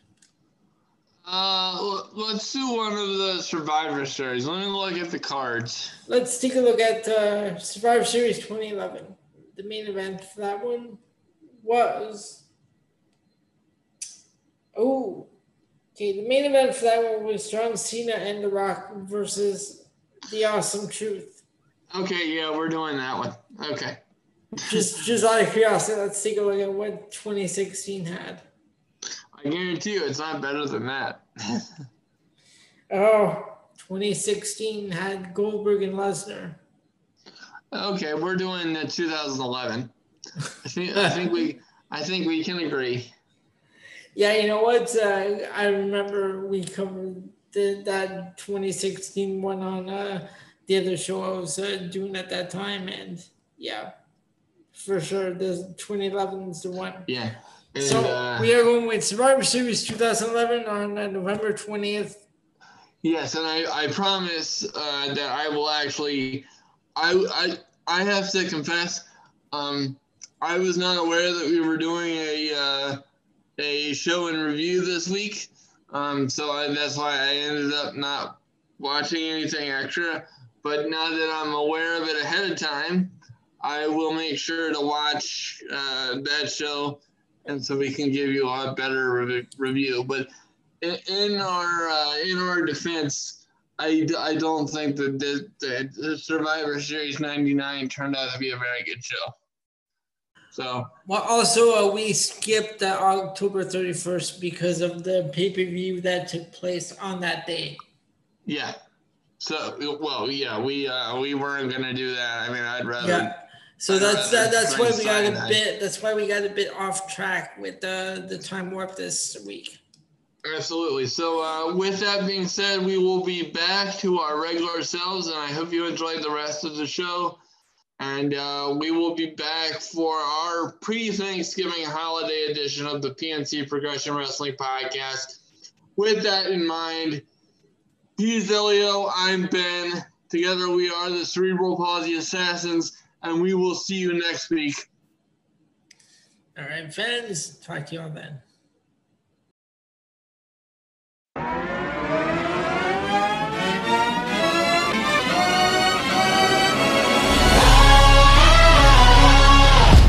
Ladies and gents, this is the moment you've waited for. You've been searching in the dark, your sweat soaking through the floor.